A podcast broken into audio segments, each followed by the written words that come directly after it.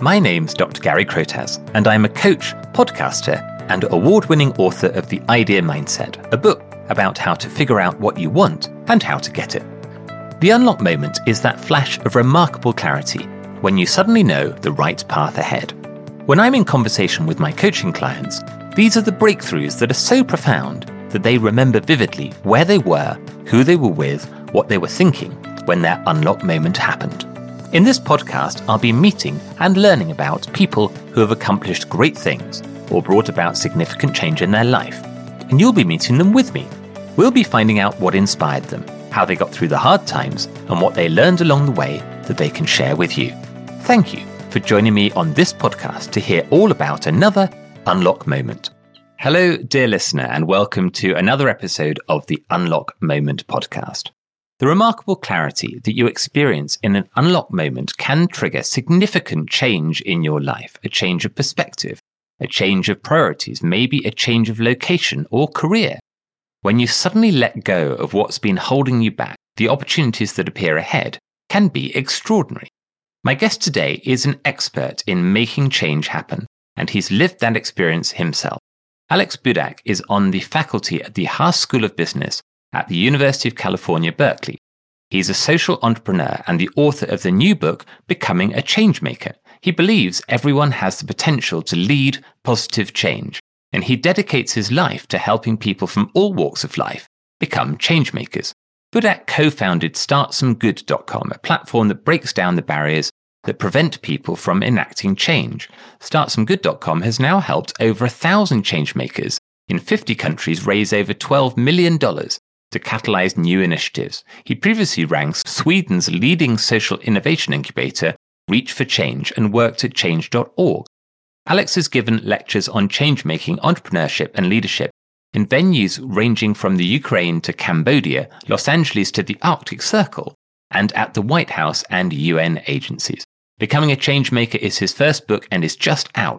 Drawing from his UC Berkeley courses, the book gives readers the tools and confidence required to become changemakers.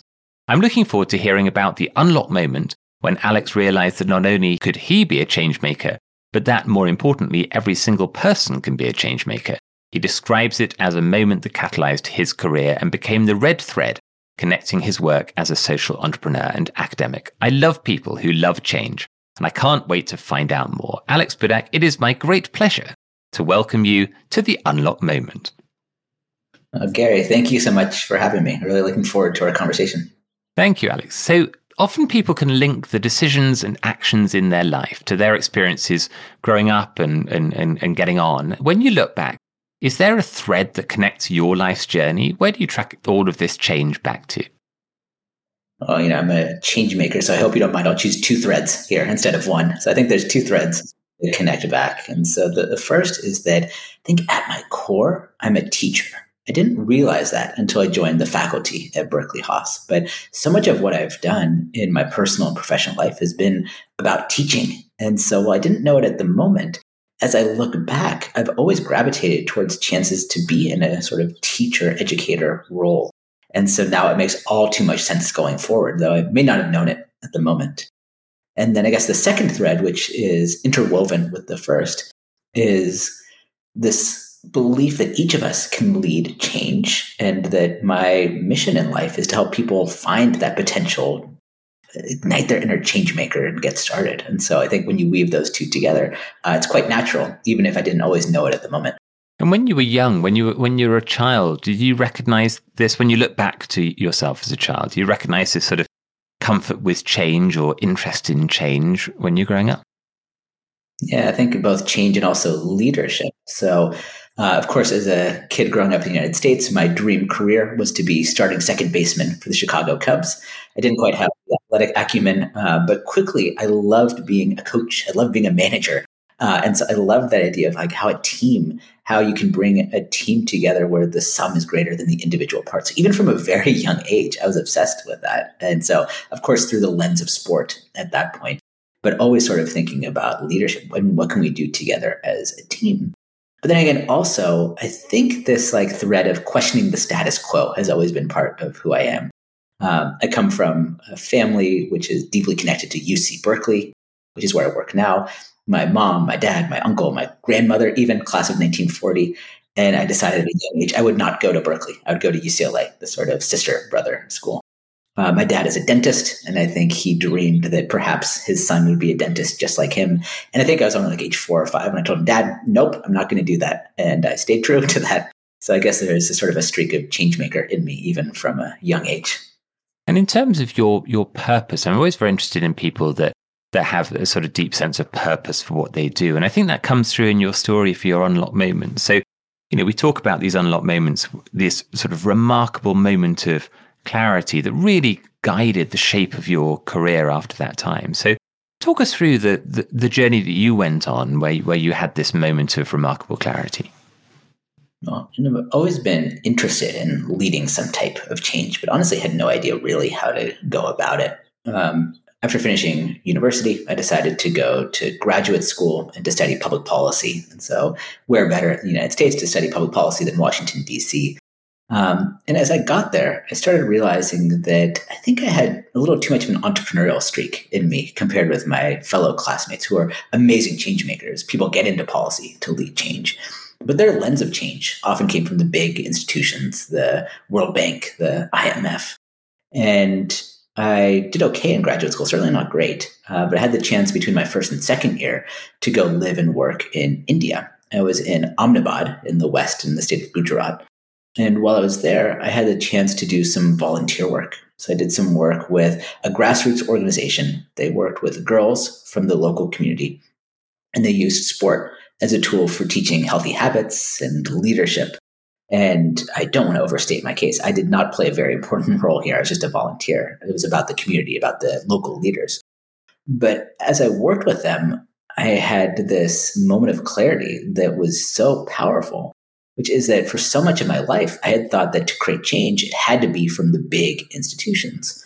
But there, I saw firsthand that there's change makers literally all around the world. People like the leaders of this Ahmedabad girls sports club that wanted to create change and create change in a way that's true to who they are and their community and their lived experience.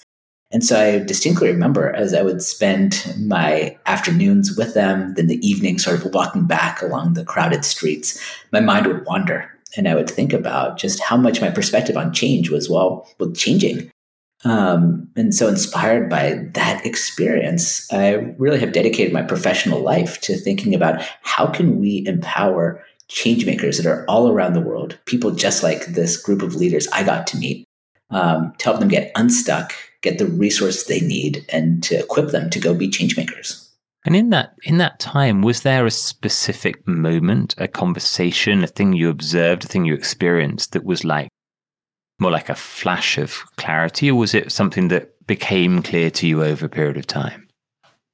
Yeah, I mean, I guess there are a couple of flashes. You know, the first time that I got in there and realized just how profound the impact was, I think that we tend to focus so much on the hard skills that people are learning. When I realized that, you know, we were teaching sport, but as I saw, you know, one girl calling out to another, cheering another one on when she fell down, uh, it's some of those like what we might call soft skills, but kind of the in between skills, the courage, the um, care that we're teaching, where I realized, oh, those are things that really matter too.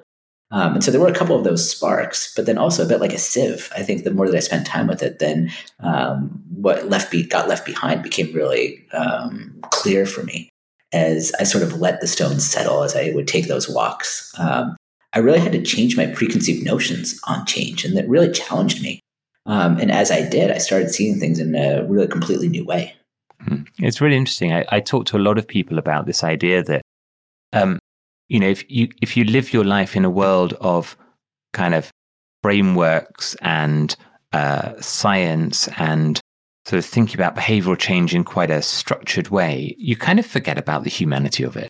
And it's very interesting. I've you know I've had a couple of people on the podcast from the US who've who've both had their unlock moments in India, and and it was it was about this sort of I'm in so far out of the world I've been used to being in, and suddenly it gives me the opportunity to see things in a new light. But actually, what you describe you're seeing is something very simple that maybe was there in the US as well, you know, but but you wouldn't necessarily have seen it in the same way.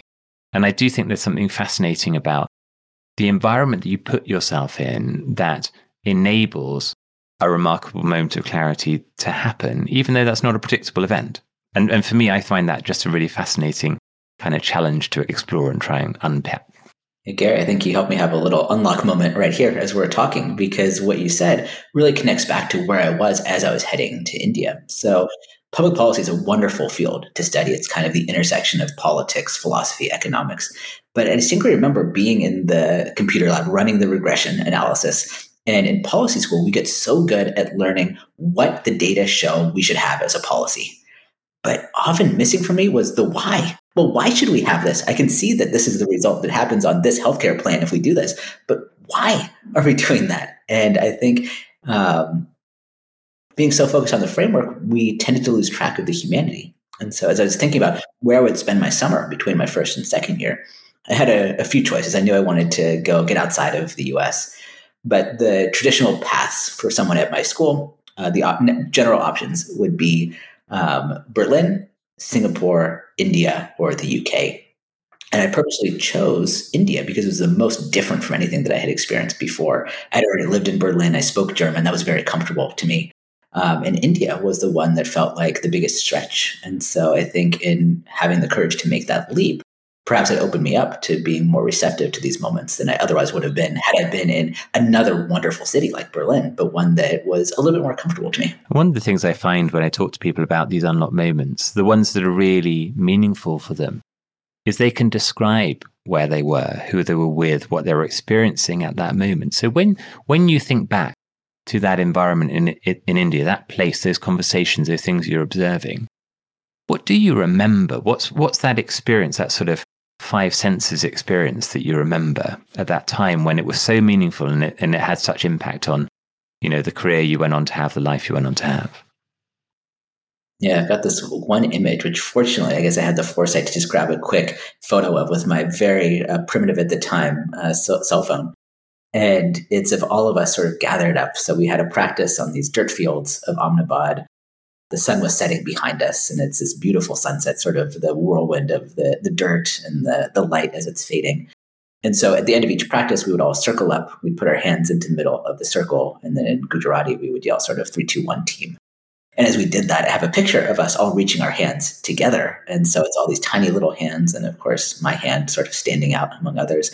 Um, but to me that really symbolized like how we were all coming together in this that like you know there were quite literally different teams as we would have these practices but we'd come together and say team because we're all in it together. Um, and i think that sort of visceral reminder of like hey um, different paths different experiences we all come together in this and then from there we can go wherever we may. Um, so that's a, a, moment that comes to mind for me. And again fortunately for me i have that sort of picture um, captured in time and it's interesting. I mean, this is an audio podcast, so listeners can't see you, but I can see you, and, and I can I can tell the listener that you can see that this means something to you. This is this is more than just another story. This is something that you that you really it's it's it's something deeper for you. This experience that you, you you've been through. So it's very interesting to to observe you talking it through.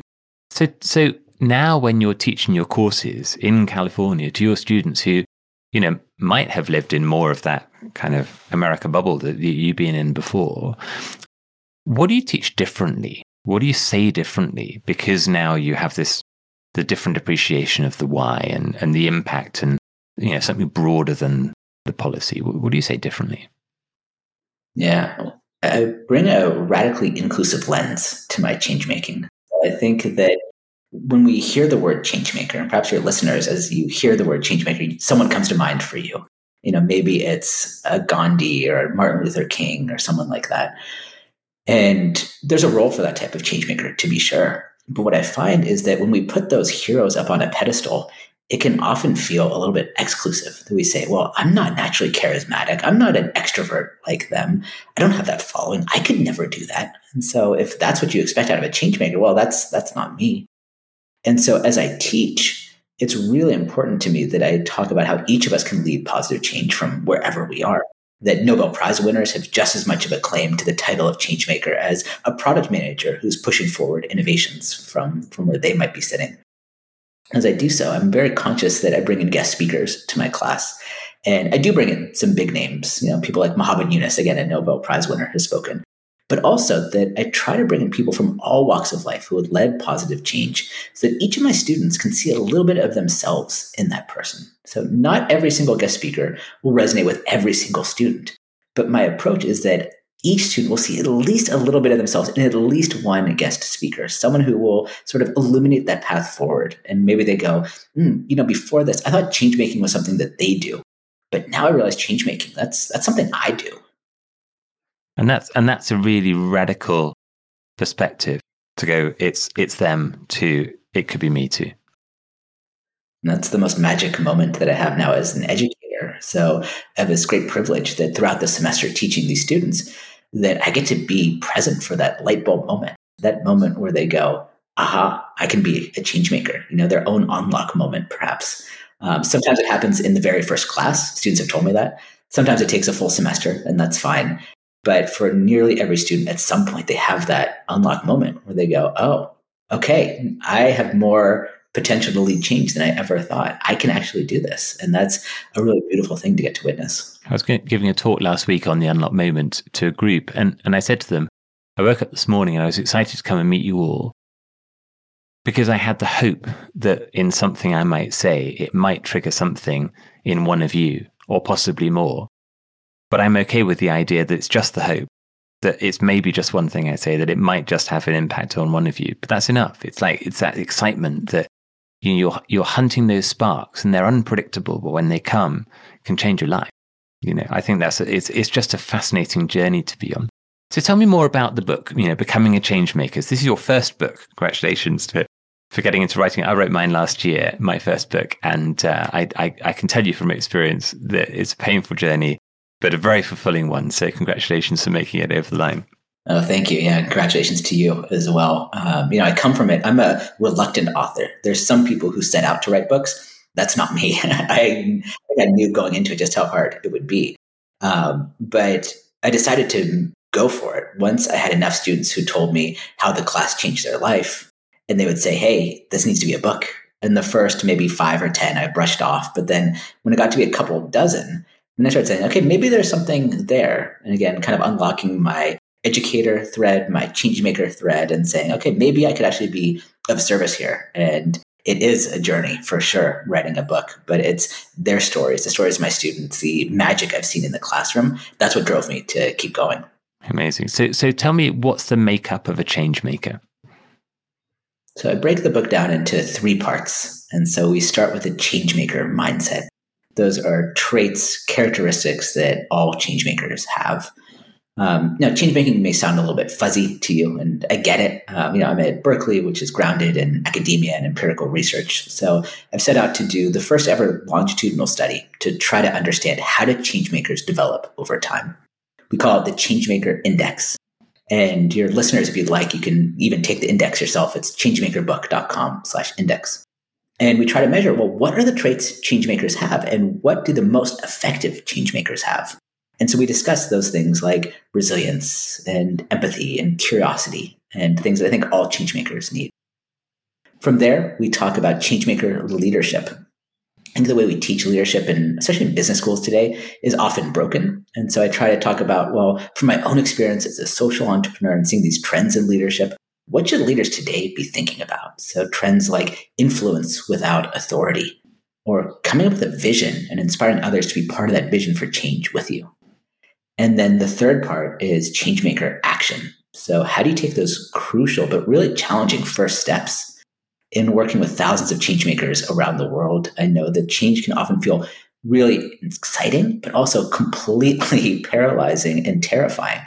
And so I developed a tool which I unveil for the first time in this book called the Changemaker Canvas. It breaks complex, even overwhelming change down into small, meaningful, and actionable steps. So that way you can fill out the canvas and you can feel like, okay, now I can shift this from a strategy question to an execution challenge I've figured out all the things I need to do. I've put the hard work and the thinking into it. And now I've just got to put my first step in front of my second step and so on and just start building that change. And I hope that it can be a real courage builder for would be change makers. And never a better time to write the book Becoming a Change Maker when we're in the most volatile and uncertain times probably ever experienced in our lifetimes. So, you know, how do people navigate the times we're in now where not only do we not know what to do next, but we have no idea what world we're going into. So it's even it's, it's impossible to predict the future. So how do people navigate in that kind of it's impossible to be certain kind of space?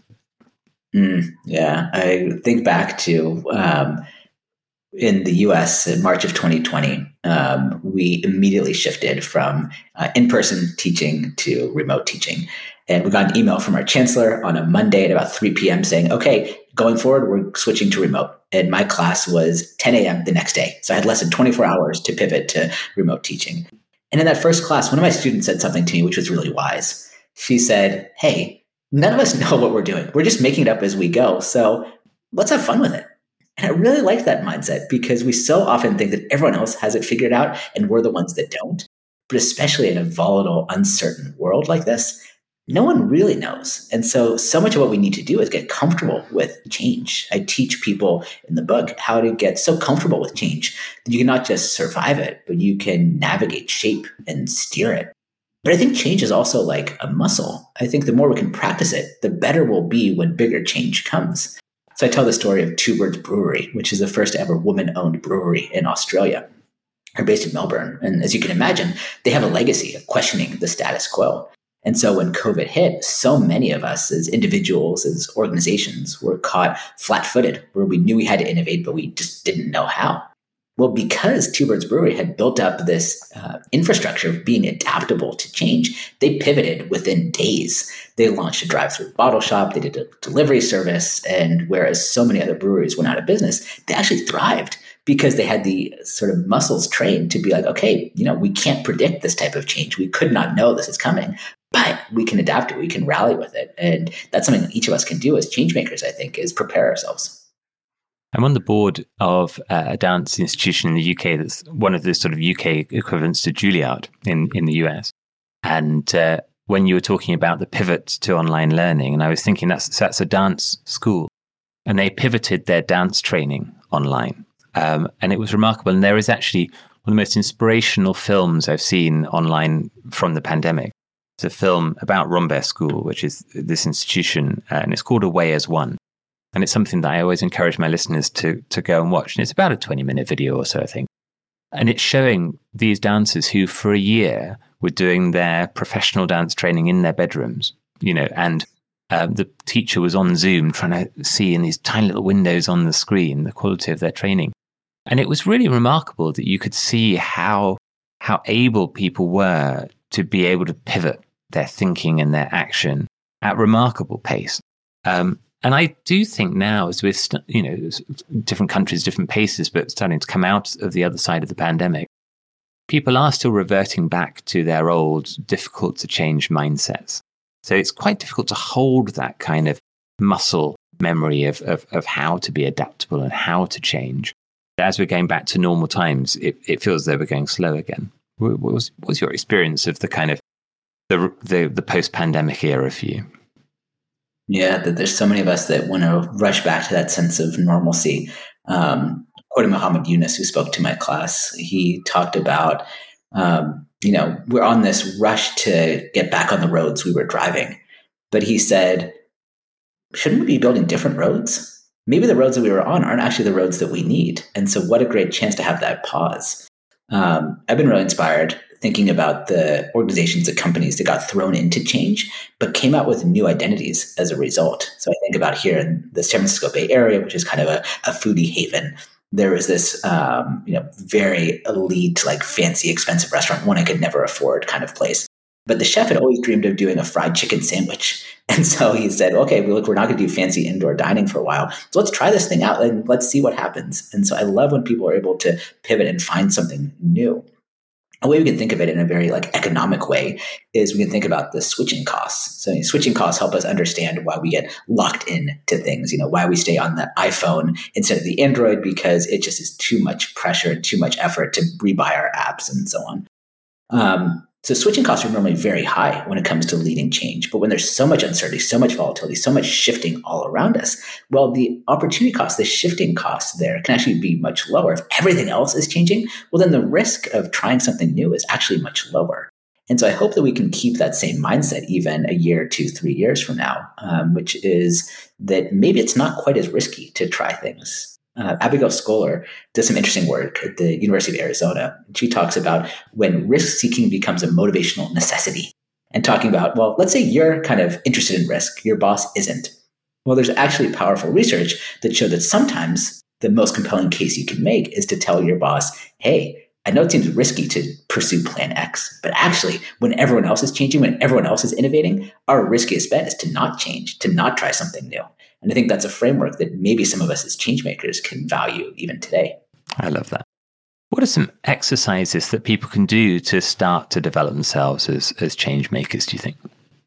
Well, I'll share one which I read about in the book, which is based off of a, a class that I teach at, Berkeley, which has become sort of legendary on campus. Uh, so we spend uh, a couple of hours talking about failing and failing forward. And um, we do some case studies, we do some empirical research, um, some discussion, some frameworks. And then towards the end of class, I flash up a slide which simply has two words go fail.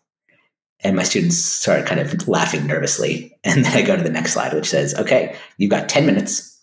You have to go leave the classroom, ask for something, get rejected, and you can't come back until you get a no. And my students, these are high achievers, perhaps like many of your listeners, that are used to not failing. And here I am telling them to go fail on purpose. And so they sort of nervously shuffle out of the classroom. And then when they come back, the energy is just off the charts. And when they come back, we find that one of two things happens. For about one third of people, um, they ask for something. Sure, they'll get a rejection, and they actually get a yes. I think about one woman who went to the cafe and she said, uh, Hi, could I have an orange juice for free? Expecting a no. And the barista said, Yeah, okay. And she said, Oh, I'm supposed to get a rejection. Um, can I have two? And he said, Yeah, okay, here's a second one. Uh, okay, can I have three? And fortunately, at that point, he said no. Uh, but she still got two orange juices and came back with orange juice for, for a couple of us. Um, which is an empowering lesson, which is that we so often set ourselves up for failure because we're sure that we'll get rejected. So we don't even ask in the first place. But as about one third of my students find, they actually get a yes. And then for the other two thirds, they realize that well, failure isn't fatal. You know, no one laughed at them. They didn't get in trouble. Um, they can respond. They can move forward, and they often come back with a renewed sense of confidence that comes from putting yourselves out there, getting a no, surviving it, and coming back a bit stronger for it. Uh, so I read about that in the book as well, and that's a challenge for your listeners, perhaps, um, is to try to go out there and purposefully fail and, and see what happens. That is a great exercise. I'm going to try that now. That, that, that's, that's a really cool thing to do. Who's the perfect reader of this book? Who are the people that should go and get a copy of this book tomorrow? Beyond obviously everybody, but but who are the people where you're like, you know, you would really benefit from reading this book right now? So here's one of the things you probably appreciate as an author is that when you put a book out into the world, you don't know what the response will be until it's out there. And so one of the things that I've found is that it's really resonating with people who are maybe like age 30 to 45 people are maybe kind of like middle manager directors. People maybe like have seen change efforts come and go um, and they felt stuck on them. Or someone who has enough experience to sort of know like hey i can see a better path forward. I really want to do this but for whatever reason culturally institutionally or just personality wise you just feel like oh i'm not going to take action on that. And so um, it's of course grounded in a class which i teach for undergraduates and mbas so people mostly in their 20s but I think I've been uh, pleasantly surprised by just how it's resonating with folks like 30 to 45 who see this as a bit of permission they need, a bit of a toolkit that they need, and a bit of an unlock for them to uh, ignite their inner change maker. I really like that. Oh, and when you've come through this journey and you you like I've got the badge, I've got the t-shirt as a as a change maker. From your perspective, what does it feel like? What does it feel like when you're there, when you have this mindset, when you have this approach? So, uh, to bring art back into the conversation, I, I, love the poet Amanda Gorman. And so she writes in The Hill We Climb, that's the poem she delivered at the inauguration of Biden and Harris.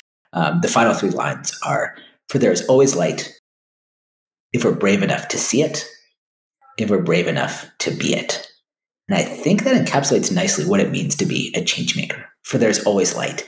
So you're as a change maker, what does it feel like? It feels like there's always a better way that tomorrow can always be better than today is. That there's a sense of grounded optimism, not toxic positivity, but sort of grounded optimism that says, like, yeah, I think things could be even better. Change is possible. but only we're brave enough to see it. It requires our ability to see things that others may not see, to look into systems, to look into processes, to imagine something that others may not quite see yet, you know, to be that candle in the dark illuminating a path. And then the final line brave enough to be it. That as changemakers, we have this bias towards action. It's not enough to just identify things that could be changed. That in of itself is not enough. That's not a change maker. But we have this I think sense of agency is how I describe it. This feeling like, okay, there is an opportunity here, there's a problem here, there's something.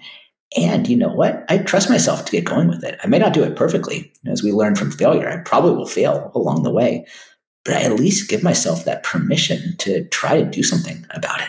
And so I think as change makers, we have that sort of grounded optimism, that ability and willingness to question the status quo, and then also that sense of agency to take action from where we are. Fantastic. What's next for you? What, what are you going to be doing now? You've got this book out there. What, what's coming up in the next 12 months for you? Oh, I'm just so excited to see how this book lands out into the world. So, giving lots of talks to companies, to organizations, to universities, to networks, uh, to just expand on the message of the book and to support changemakers from wherever they are. So, yeah, moving a lot into sort of teaching and speaking and using this book as a jumping off point a book is the most socially acceptable means of talking about ideas.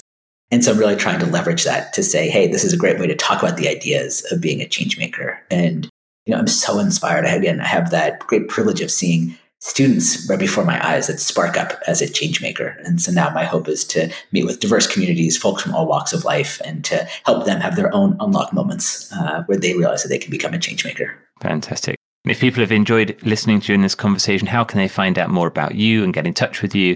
And how can they get a copy of the book? Oh, thanks. Yeah, I always love connecting with folks. So my most active social network is LinkedIn. So please, please connect with me there. I share lots of ideas, resources, tips for changemakers.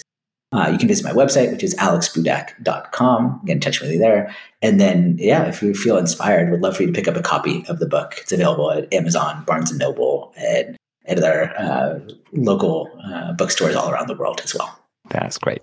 The unlock moment is that flash of remarkable clarity when you suddenly know the right path ahead. For changemaker Alex Budak, it was when he was living in India and saw what it was like on the ground for grassroots changemakers trying to overcome barriers that made him realize he wanted to dedicate his life to helping people make change happen. Alex, thank you so much for joining me today on the Unlock Moment. Gary, it was a joy. Thanks for having me. This has been The Unlock Moment, a podcast with me, Dr. Gary Crotaz. Thank you for listening in. You can find out more about how to figure out what you want and how to get it in my book, The Idea Mindset. Find me on Instagram at Dr. Gary Crotaz and subscribe to this podcast to get notified about future episodes. Most listeners to this podcast on Apple and Spotify haven't yet hit the follow button.